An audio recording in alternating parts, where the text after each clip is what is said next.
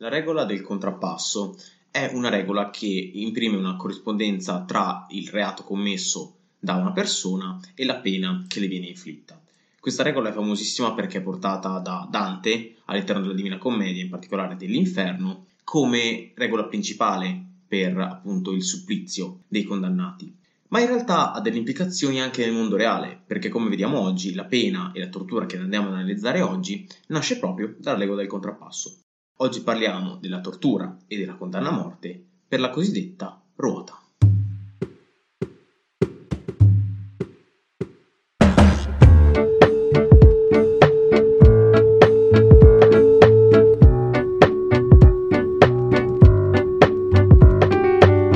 Salve a tutti e bentornati in un nuovo episodio di Neonite, storie e mitologie viste sotto una luce diversa. Oggi andiamo a parlare di una tortura e una pena di morte, appunto, tramite la cosiddetta ruota. È una pena di morte forse meno conosciuta delle altre, ma molto più scenografica, molto più appetibile anche per quello che era il pubblico dell'epoca. Oggi andiamo a vedere anche con riferimento alle precedenti puntate su perché esisteva la pena di morte e le esecuzioni pubbliche, andiamo a vedere appunto in cosa consisteva la pena della ruota e perché era tanto bella da vedere.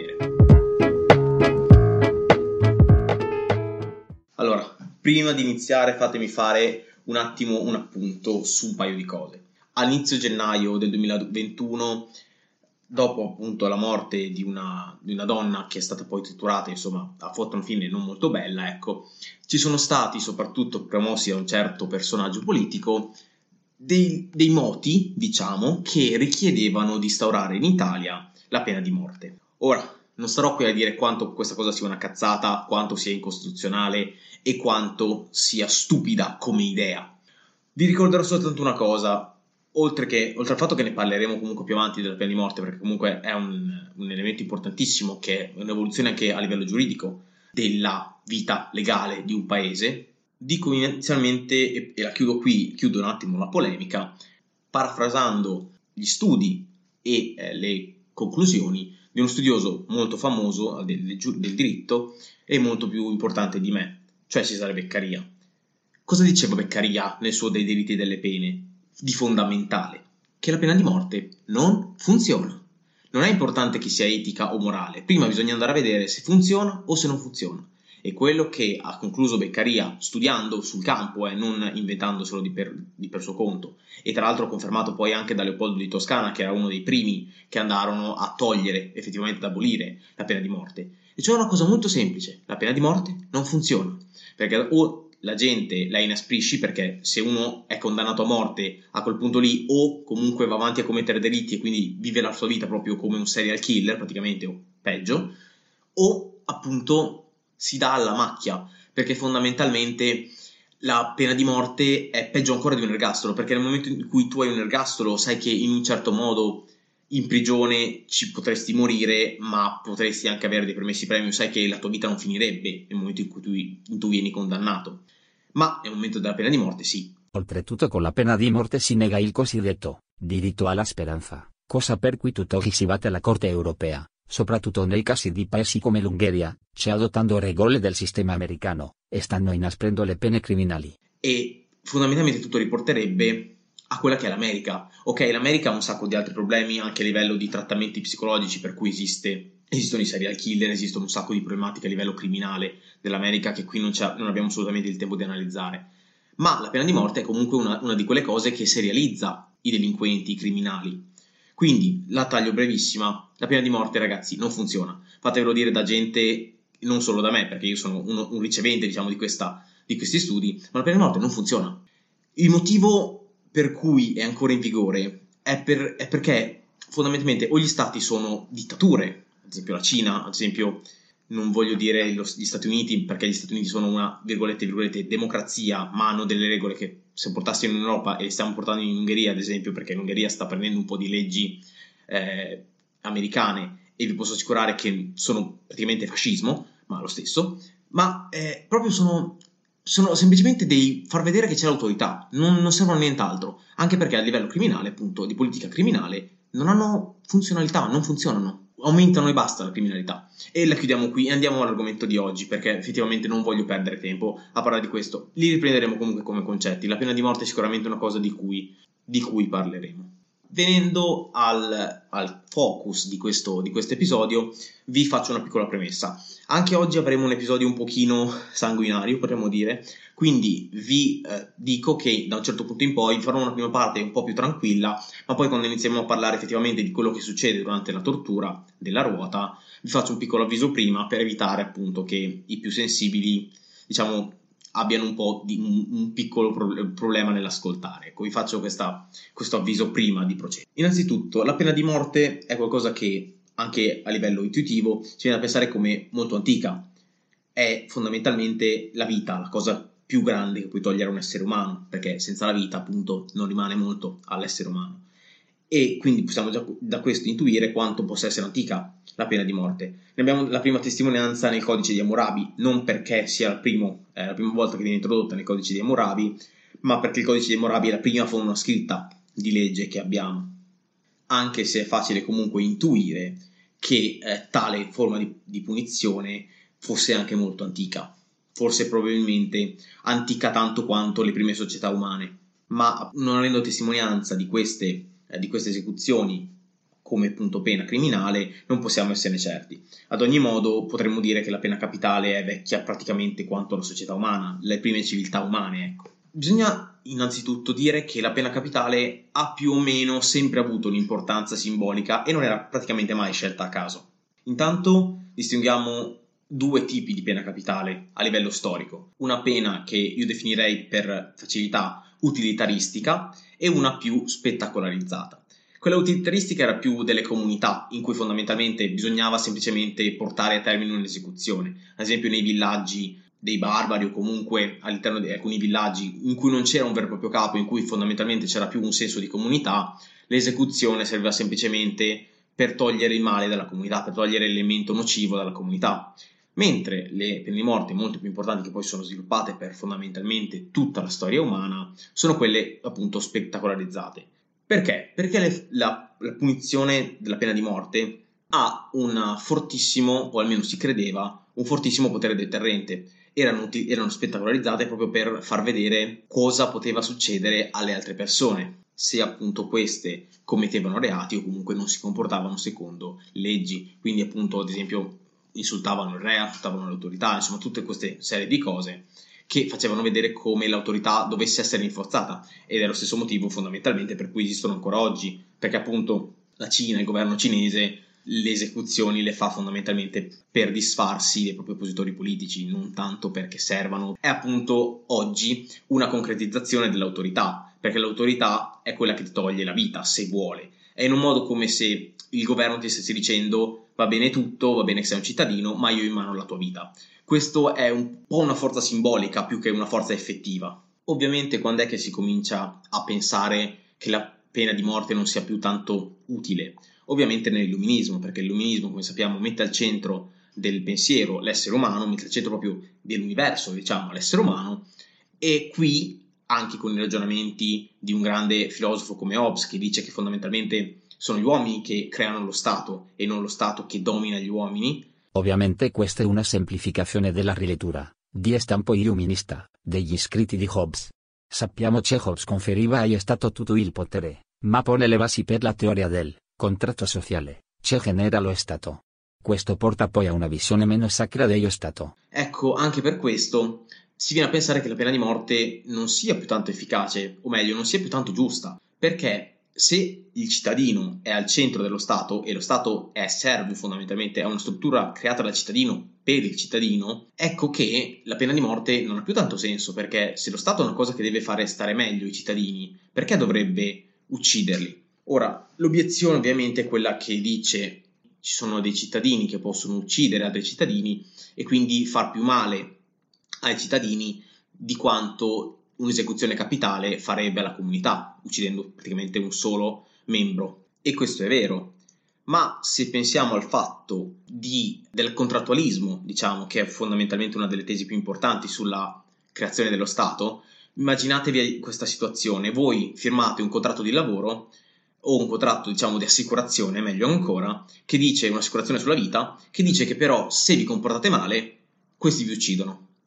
No? La, la, l'agenzia assicurativa vi uccide. Beh, io ci penserei molto bene prima di accettare e ci penso molto bene, voglio dire che l'assicurazione se ne va a quel paese. E questa è una cosa abbastanza normale da pensare, nessuno vuole firmare una sorta di contratto, seppur ipotetico come quello di Stato, per che potrebbe appunto decidere per la propria vita. E da questo si sviluppa una serie di correnti che poi culminano con l'abolizione della pena di morte che eh, nel nostro caso in Italia è arrivata con la Costituzione del 48 e poi con gli sviluppi successivi, perché in realtà c'era ancora la pena di morte nei codici militari di guerra, ma poi è stata tolta.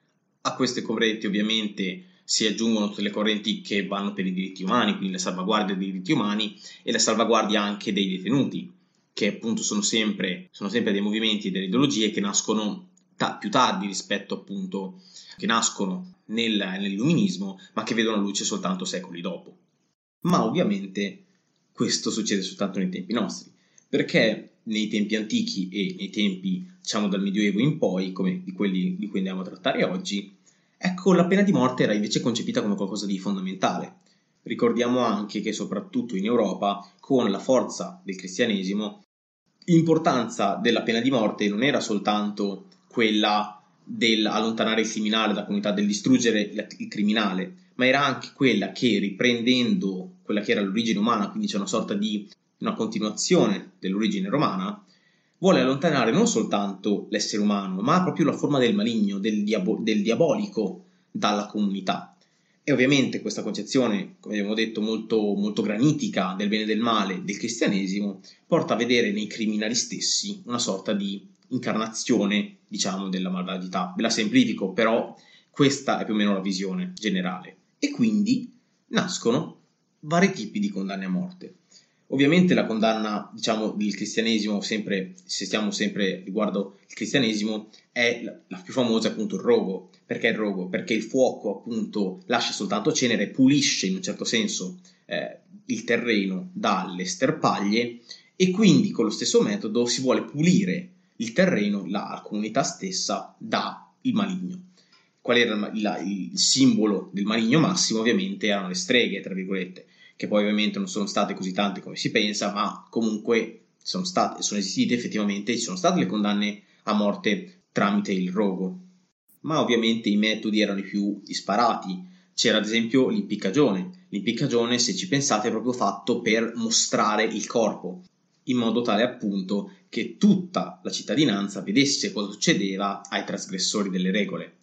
Un altro metodo che però fu molto posteriore era la ghigliottina. La ghigliottina perché è stata creata? Per creare il meno dolore possibile per il condannato e anche in realtà per velocizzare molto le esecuzioni, perché e soprattutto in un periodo in cui, come la rivoluzione, venivano giustiziate molte persone al giorno, era anche importante avere qualcosa che fosse molto veloce a giustiziare le persone. Benissimo Sam, e allora perché abbiamo parlato del contrappasso? Perché il contrappasso è una di quelle cose che fa nascere una, le torture forse più strane ai nostri occhi, ma più, tra virgolette, in certo senso artistiche.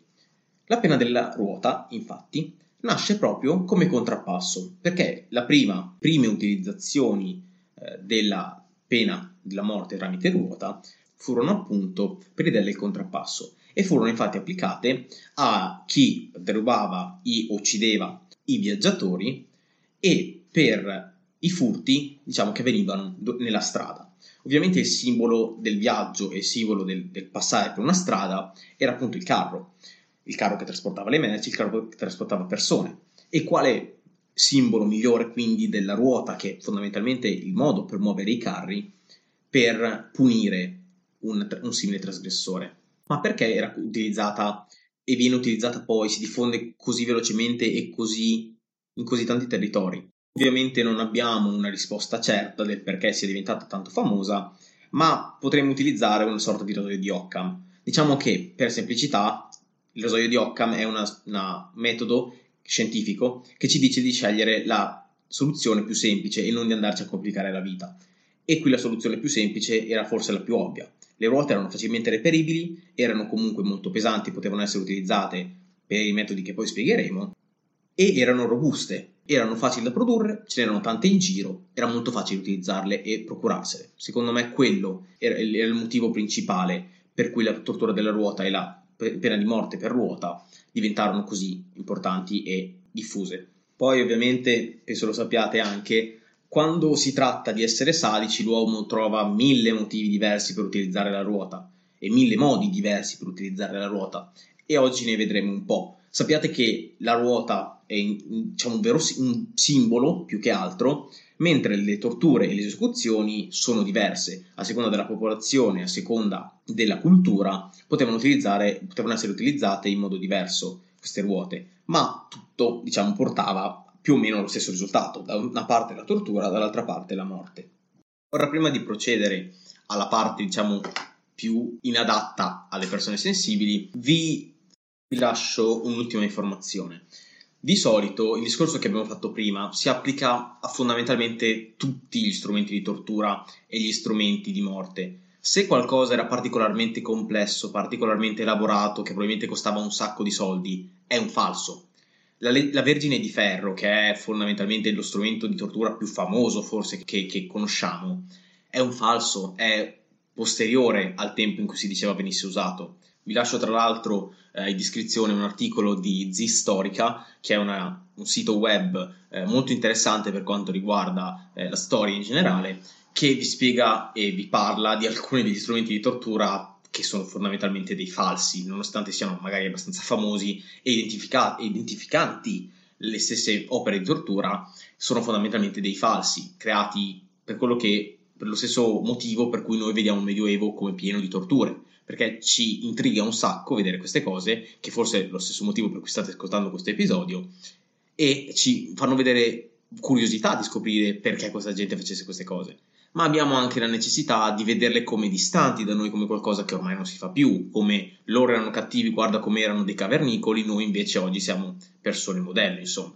Questo genere di cose, ecco. E la cosa diventa abbastanza ironica se pensate che quando erano stati prodotti quei falsi storici riguardanti la tortura, la tortura esisteva ancora, la tortura è stata abolita molto tardi anche in Italia, eh, diciamo che fondamentalmente prima della nostra Costituzione attuale, quindi del 48, la tortura era fondamentalmente in vigore, quindi non ci andiamo tanto distante, però comunque bisognava sentirsi meglio e quindi gli spuntoni nelle sedie, perché gli spuntoni nelle sedie sono insomma da gente cattiva, non come noi che facciamo a negare la gente per scherzo. Insomma, questo era una piccola riflessione riguardo la tortura, trovate comunque tutto in descrizione. Noi adesso andiamo a parlare, e questa ragazzi è la, sezio- è la sezione che sconsiglio alle persone sensibili, della tortura della ruota e della pena di morte per ruota. Lascio il tempo a chi vuole di uscire, la laia laia la la la laia. Se siete ancora chi significa che siete abbastanza malati volevo dire curiosi, da conoscere la tortura. O forse siete dei sadifi, ma farò finta che siate persone per bene e ascoltate per cultura, non per applicare questi metodi in che a vostra cantina guida tenete i prigionieri. Cominciamo. Ora, per quelli che sono rimasti, la ruota ovviamente non era sempre la stessa, erano di, di vari tipi e di varie dimensioni. La tortura generalmente era fatta con una ruota di grandi dimensioni attaccata a due perni in modo che potesse girare. Immaginatevi insomma la ruota di un criceto, per dire, ma molto molto grande, a cui, al cui esterno veniva attaccato il condannato, che poteva essere fatto girare per vari motivi. Poteva essere fatto girare mettendo un fuoco sotto la ruota in modo tale che eh, si scottasse ogni volta che faceva un giro, oppure che ci fossero dei, degli spuntoni entro cui poteva essere graffiato. Insomma, tutte, questo era il principio principale della ruota e generalmente poteva essere utilizzato un gran numero di oggetti per appunto eh, infliggere la tortura al malcapitato. Quando parliamo invece di pena di morte, le cose iniziano appunto ad evolversi, a diventare un po' più variegate. Il primo metodo di tortura, uno dei metodi più semplici, era che la ruota fondamentalmente era semplicemente un appoggio. Infatti la persona veniva messa su una ruota incollata ai raggi, insomma imbrigliata ai raggi, e le venivano prima spezzate eh, le, gli arti con eh, un martello, un grosso martello o delle spranghe di ferro e eh, successivamente, che era il motivo principale per cui si utilizzava la ruota, veniva inastata, diciamo messa la ruota ve- veniva infilata in un palo, nel punto in cui sarebbe stato infilato l'asse del carro, e veniva innalzata in modo tale da esibire, diciamo, il condannato che doveva rimanere lì a, eh, diciamo, a morire di stenti anche in, in, agonia per diversi giorni. Un altro metodo che, che a me piace chiamare metodo tedesco, proprio perché la, abbiamo testimonianza di varie eh, esecuzioni fatte in questo modo proprio in Germania, è quello di utilizzare la ruota prima come oggetto contundente e poi come oggetto di esibizione. Fondamentalmente il condannato era steso su dei blocchi eh, probabilmente o di ferro o di legno che lo tenevano fermo, mentre il boia, questa era una spettacolarizzazione ancora più ampia del boia e che richiedeva appunto che il boia stesso fosse molto attento, eh, prevedeva che la ruota fosse prima un oggetto contundente, ossia la ruota prima doveva essere utilizzata eh, per torturare prima della condanna a morte il condannato proprio per infliggere il dolore pari, diciamo, al reato che aveva commesso. Generalmente poteva essere ucciso subito dalla ruota, quindi con un colpo di grazia alla testa, all'osso del collo o nel petto, allo sterno, diciamo, oppure poteva essere utilizzata la ruota per distruggere prima gli arti, quindi un colpo per ogni arto, e poi successivamente poteva esserci il colpo di grazia ancora o l'esibizione nei casi peggiori, nei casi dei, dei reati più gravi. Si pensa anche che in alcuni casi eh, queste torture diciamo, preliminari all'esposizione dell'uomo eh, diciamo, fisso su una, una ruota non fossero sempre presenti. In alcuni casi, infatti, il condannato veniva semplicemente legato mani e piedi alla ruota e, diciamo, eretto eh, perché potesse essere visto dalla, dalla, cittadinanza a morire di stenti. E questi erano, diciamo, forse i casi migliori tra i tre che vi ho presentato. Poi ci sono degli altri casi che forse sono meno probabili, in cui il condannato, secondo le fonti, era legato a una grossa ruota, diciamo sempre per facilità quelle da criceto, quelle molto grandi da criceto, da criceto gigante, ecco, veniva legato sull'esterno e fatto rotolare lungo una collina. Questo è probabilmente abbastanza raro, se non altro, trovarle, o, o comunque molto improbabile, dato che avrebbe probabilmente portato alla distruzione stessa della ruota. Però, insomma, la citiamo come eh, possibile altra condanna a morte. Ad ogni modo, le pene di morte più famose e più utilizzate erano quelle che riguardavano la ruota come appunto simbolo di esposizione del condannato alla popolazione. Molto più eh, utilizzato in Germania quello in cui la ruota stessa era utilizzata all'inizio come metodo per appunto infliggere una pena ulteriore oltre appunto alla morte eh, al condannato eh, e eh, utilizzata più in realtà in Francia quella appunto della ruota del criceto che veniva appunto fatta girare eh, su, eh, su, un fuoco o su comunque eh, degli oggetti contundenti finché l'uomo appunto non moriva dissanguato o eh, per altra causa.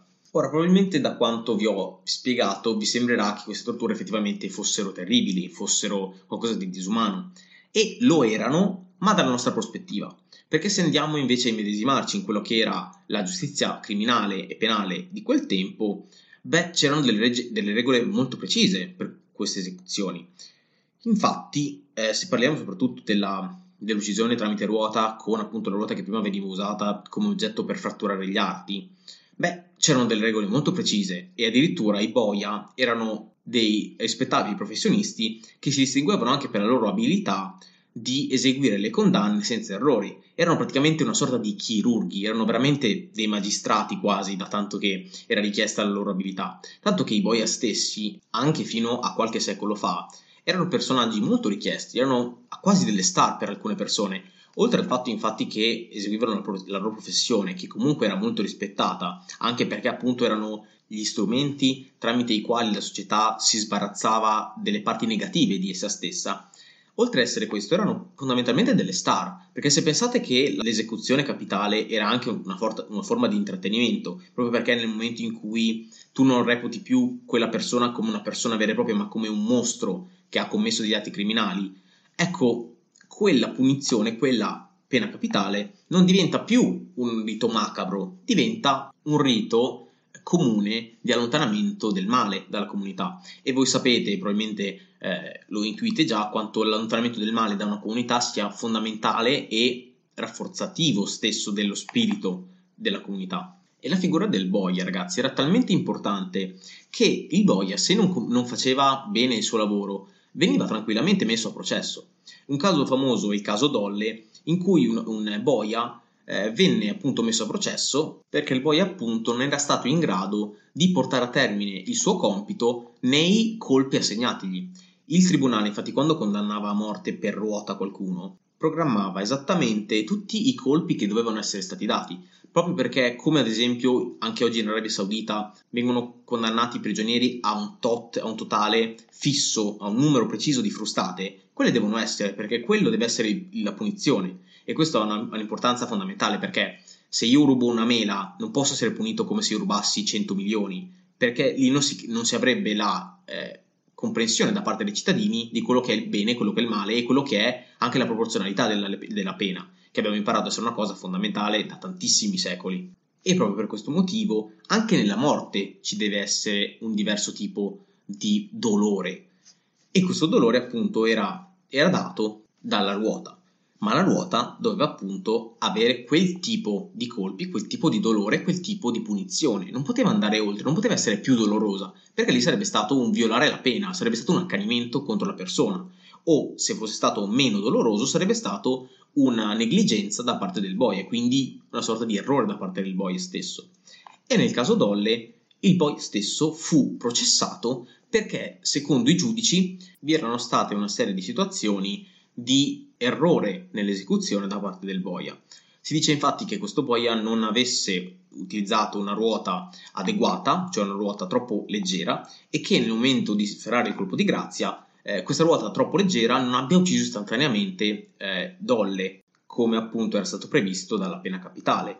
E eh, oltre a questo c'erano state altre, tra l'altro, eh, negligenze da parte del boia, come ad esempio il fatto che non era stato legato eh, meglio i chiodi che lo tenevano legato alla ruota non erano stati eh, messi in profondità in modo tale che diciamo, la, la sofferenza fosse eh, ulteriore e eh, ci fossero altri, altri, comunque atti che portavano a una sofferenza maggiore, ad esempio che le gram- le, alcuni arti non erano stati rotti come da protocollo. Insomma, tutto questo portava a dei sospetti anche molto forti sul fatto che il boia avesse fatto sì che il condannato soffrisse molto di più di quanto già non dovesse soffrire. Il caso in realtà venne archiviato per mancanza di prove, ma quello che sappiamo è che eh, Dolle, il condannato, eh, oltre ad aver ucciso un ebreo, per, che, cosa che portava po- poi alla condanna a morte di cui stiamo parlando, si era appena eh, diciamo, convertito dal cattolicesimo al protestantesimo. E questo probabilmente, come abbiamo già visto l'altra volta, era una cosa talmente importante per la cittadinanza e per l'ideologia del tempo che probabilmente il boia aveva deciso diciamo di di farla un po' pagare metaforicamente per quanto poteva fare a Dolle stesso. Quindi, come abbiamo visto, c'erano degli schemi predefiniti di grande importanza per quanto riguardava l'esecuzione stessa delle, delle condanne a morte. C'era un pochettino di questo anche nelle torture, ma in realtà le torture erano un po' più libere, dato che fondamentalmente serviva la confessione, quindi si faceva più o meno di tutto per arrivare alla confessione. Ma nelle esecuzioni, proprio perché erano pubbliche, proprio perché bisognava dimostrare subito quello che si faceva, vi un grande, una grande attenzione ai dettagli. Ad ogni modo, comunque il finale era più o meno sempre quello per tutti i metodi che abbiamo visto. Alla fine c'era una ruota che veniva appunto issata su una sorta di asta, una, una piccola colonna, perché appunto questo essere ormai probabilmente eh, con tutti gli arti distrutti che secondo le iscrizioni assomigliava a una strana piovra, purtroppo questo era una descrizione che eh, doveva assomigliare molto alla realtà, era appunto attaccata con quello che rimaneva delle, dei propri arti ai raggi della ruota e veniva appunto esposto a tutti affinché tutti vedessero il risultato dei crimini dell'uomo. Da lì probabilmente la durata del condannato era probabilmente di qualche ora, secondo alcuni alcuni giorni, si narra di una persona che sopravvisse per addirittura nove giorni, anche se questa cosa era abbastanza dibattuta, si pensa che più che altro fosse una, un po' un mito che questa persona fosse effettivamente durata nove giorni. Ad ogni modo, qui possiamo osservare anche che il, la scienza criminale, la scienza della punizione, dell'esecuzione materiale, era una cosa molto importante e eh, tanti boia in realtà non diventarono soltanto esecutori materiali, ma furono proprio degli scienziati per quanto riguardava il metodo dell'uccisione tanto che ci furono un sacco di eh, boie inglesi che andarono a studiare proprio qual era la lunghezza giusta del, della corda che era utilizzata nelle impiccagioni per stabilire quanto fosse eh, giusto utilizzare a livello di corda, in relazione al fatto che una corda più corta poteva essere poco efficace, ma una corda più lunga avrebbe fatto sì che magari il cappio si strappasse a metà per il peso dell'essere umano che appunto doveva essere impiccato. Quindi insomma, ecco, spero di aver richiamato un pochettino la vostra attenzione su quello che poteva essere anche una scienza occulta ai nostri occhi, ma di importanza fondamentale invece per eh, i nostri predecessori. Concludo con questo episodio con qualche trivia, anche secondo le narrazioni cristiane, anche se si narra appunto che possa essere una leggenda, anche Santa Caterina venne eh, portata alla ruota per la tortura, anche se secondo appunto eh, la narrazione cristiana si dice che una volta che eh, Santa Caterina appunto toccò la ruota, questa si ruppe e eh, la santa dovette, dovette essere appunto martirizzata tramite decapitazione. Questa è appunto un po' una leggenda perché non si sa nemmeno se Santa Caterina sia esistita veramente, ma noi riportiamo appunto le fonti per quelle che sono. Tra l'altro, e questa è una cosa eh, abbastanza interessante, in realtà la ruota viene utilizzata anche in araldica, una materia che è molto interessante, che fondamentalmente è lo studio degli stemmi araldici, ossia gli stemmi, una sorta di logo eh, che eh, i nobili, ma anche in realtà i cavalieri, alcuni cavalieri e membri del clero, eh, utilizzavano come segno distintivo per farsi riconoscere. Oltre a questo, appunto, anche le città stesse utilizzavano proprio l'araldica, la, lo studio dei blasoni, e proprio adottavano anche un blasone come segno di riconoscimento. Magari parleremo dell'araldica eh, in, un altro, in, un altro, episodio e credo che sia un argomento molto più interessante di quello, di quello che eh, può sembrare, anche perché così potete andare da Martin, quello che ha scritto Game of Thrones, e dirgli che effettivamente i suoi semi araldici non è che fossero proprio tanto precisi, ma vabbè. Insomma, magari qualche volta faremo un episodio a parte. Ad ogni modo, vi sottolineo che eh, c'erano stati, oltre a varie città che hanno utilizzato, proprio perché probabilmente Santa Caterina era diventata protettrice o patrona di tali città, eh, la, eh, il simbolo di Santa Caterina che era appunto la ruota. Ma eh, in realtà anche due persone l'hanno utilizzata nella storia. Uno era eh, Thomas de Brantingham, che era un uomo del clero e tra l'altro fu anche eh, vescovo di Exeter, e Catherine Swinford, duchessa di Lancaster, che probabilmente utilizzò eh, tale simbolo per la semplicità del richiamo del suo nome, si chiamava Caterina, probabilmente come richiamo a Santa Caterina utilizzò eh, questo simbolo in araldica. Insomma, quello che possiamo identificare da queste ultime eh, notizie è il fatto che comunque la ruota avesse un grande potere a livello dell'immaginario e che quindi l'esecuzione tramite ruota è stato effettivamente un chiodo fisso e oltre che uno, spe- uno spettacolo non indifferente per la mentalità collettiva. Quindi insomma mi sembrava giusto trattare anche di questo argomento, non è l'ultima volta che parleremo assolutamente di pena di morte, magari più avanti parleremo anche di vari altri metodi eh, di appunto, uccisione, di esecuzione della pena di morte, ma per oggi appunto volevo portarvi questo che secondo me è uno dei più affascinanti eh, metodi di tortura da una parte e di pena di morte che, si, che la storia nel tempo abbia prodotto.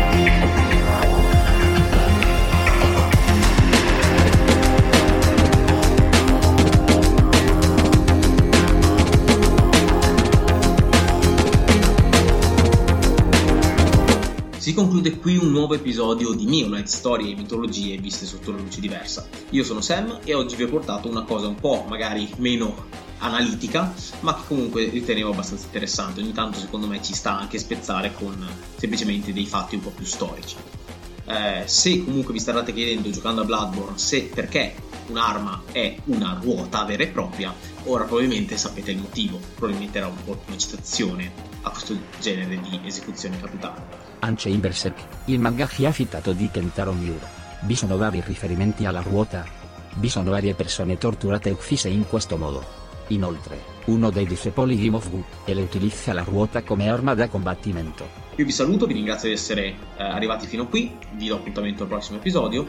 Vi ringrazio, non eseguite pene capitali tramite ruota e se fatelo fatelo bene, perché se no vi mettono sotto processo e non è bello. Vi ringrazio ancora per avermi seguito fino a qui e vi do appuntamento per un prossimo episodio. Arrivederci.